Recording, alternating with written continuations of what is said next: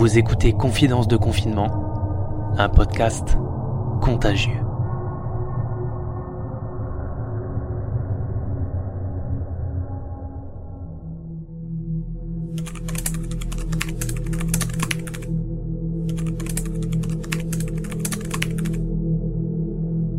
J'avais pourtant dit que je déprimerais pas, que j'aborderais finalement ce deuxième confinement de manière plus sereine.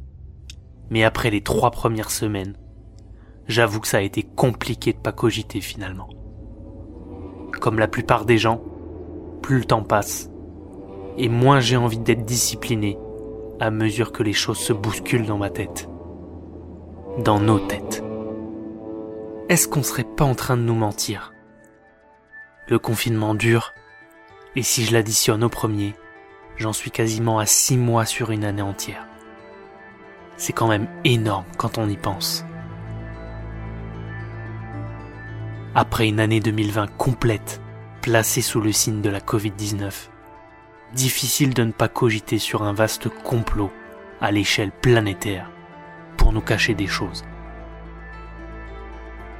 Plus le temps passe, et plus il est difficile de ne pas y penser quand on est abreuvé en permanence de théories diffusées par les sceptiques, relayées à foison par les réseaux sociaux et les médias. Qu'est-ce qu'on cherche à nous cacher? Qu'est-ce qu'on veut étouffer? Qu'est-ce qu'on veut ralentir? Le mouvement contestataire national symbolisé par les Gilets jaunes? Qu'est-ce qu'on voudra nous imposer de force car le pays est économiquement aux abois? La réforme des retraites? Ou est-ce quelque chose de tellement gros que ça nous dépasse totalement? Vous avez vu? C'est facile de psychoter et de faire naître le doute chez chacun d'entre nous. Une chose est sûre, les milliers de morts sont bien réels. Comment est-ce que vous expliquez l'explosion, les anti-vaccins, les complotistes, encore là, même maintenant alors que l'épidémie euh, reprend, on les entend si nombreux, notamment sur les réseaux? Et je me permets de relayer la pensée de quelqu'un que j'ai entendu ces derniers jours sur un plateau télé. Quelque chose qui nous explique concrètement comment on est arrivé à penser tout ça. Avant, les entendait au bistrot, donc avec leurs voisins qui les entendaient. Ils étaient un peu bourrés, ils étaient un peu cons, et donc euh, bon, on leur disait de rentrer à la maison quand ils étaient trop bourrés. Maintenant, ils sont à la maison, ils sont bourrés, ils sont toujours aussi cons, mais ils sont sur les réseaux.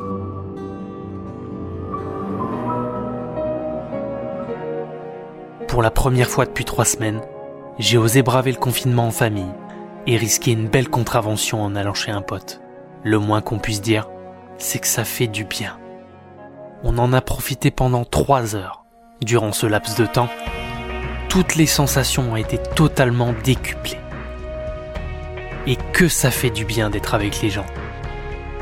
On était tous unanimes sur le sujet. Je suis à présent totalement ressourcé, prêt à attaquer cette nouvelle semaine qui tiendra son sommet mardi soir, lors du nouveau discours du président Macron. La lutte contre le virus progresse, nous a-t-il dit. Le nombre de cas positifs journaliers à la Covid-19 a fortement reculé. Il a été supérieur à 60 000. Il s'est établi la semaine dernière à 20 000 cas par jour en moyenne. Et un déconfinement total est espéré le 15 décembre, si les chiffres sont bons. Une nouvelle étape s'ouvrira à partir du samedi 28 novembre matin. J'ai un peu comme une impression de déjà vu. En attendant, on rallonge le temps de sortie autorisé. On allonge également le rayon dans lequel elles le sont. Le couvre-feu est maintenu, sauf pour Noël et le 31 décembre.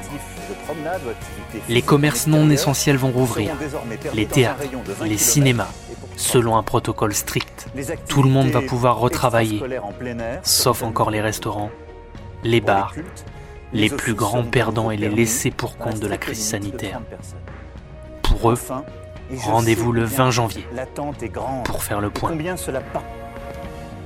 Pour ma part, je vais rester certainement encore en télétravail pendant au moins 15 jours. 15 jours avant de tirer enfin un trait sur 2020. Une année où les perspectives de vaccins sont très encourageantes. Pour 2021, j'ai de grands projets. J'ai décidé de rayer totalement certains mots de ma tête et de mon vocabulaire.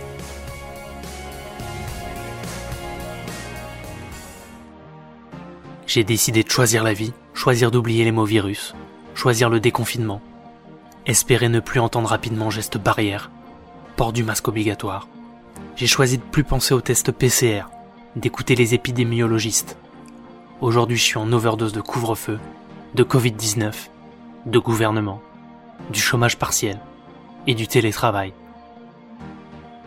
J'oublierai le professeur Raoult, le gel hydroalcoolique, les urgences sanitaires.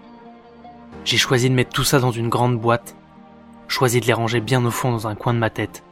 Aujourd'hui, j'ai choisi d'arrêter d'écrire cette série. J'ai choisi de passer à autre chose. J'ai choisi de vous dire merci de m'avoir écouté depuis toutes ces semaines. J'ai choisi d'être comme vous, de croire en 2021 et de laisser tout ça derrière nous. J'ai choisi de choisir la vie. Le combat contre la maladie va continuer, mais on y arrivera. Tous ensemble. Vous avez écouté Confidence de confinement, un podcast contagieux.